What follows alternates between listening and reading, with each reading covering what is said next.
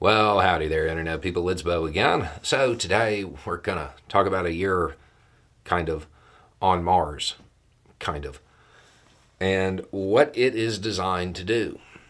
Four volunteers with NASA will be heading into a habitat. The habitat is designed to mimic Mars, it's designed to look like Mars, and it's designed to provide them with those challenges. It's about 1,700 square feet, so it's not big. The four people will be in there for 378 days. During this time, NASA will be monitoring how time in that environment impacts their cognitive function and their physical performance. They will test them with scenarios, equipment failures, com issues. They have to manage the resources so on and so forth. The idea is to kind of role play the whole thing before they actually, you know, put people on another planet. The four people that went one is an emergency medicine physician, one is a structural engineer, one is a research scientist, and one is a microbiologist. No moisture farmer as of yet.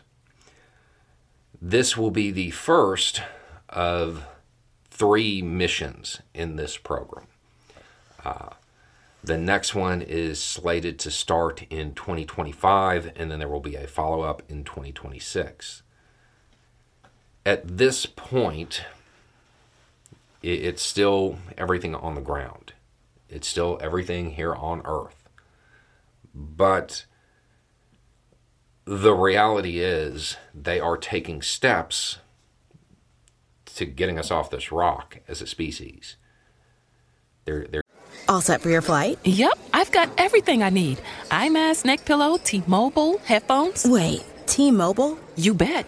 Free in-flight Wi-Fi. 15% off all Hilton brands. I never go anywhere without T-Mobile. Same goes from a water bottle, chewing gum, nail clippers, okay, passport. I'm gonna leave you to it.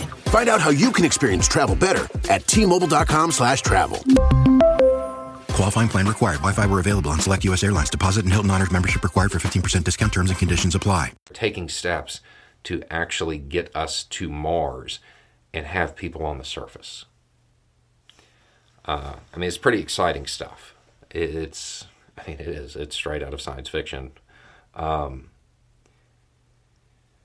so we'll probably be following along as different things happen. I'm assuming that NASA will provide updates when they have an equipment failure and how they manage it, or when they test them with something that is unforeseen and they run these simulations to see how people respond.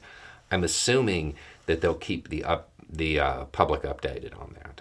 And if I can find press releases or whatever, any kind of information, I will pass that along to you. Interesting times. Anyway, it's just a thought. Y'all have a good day.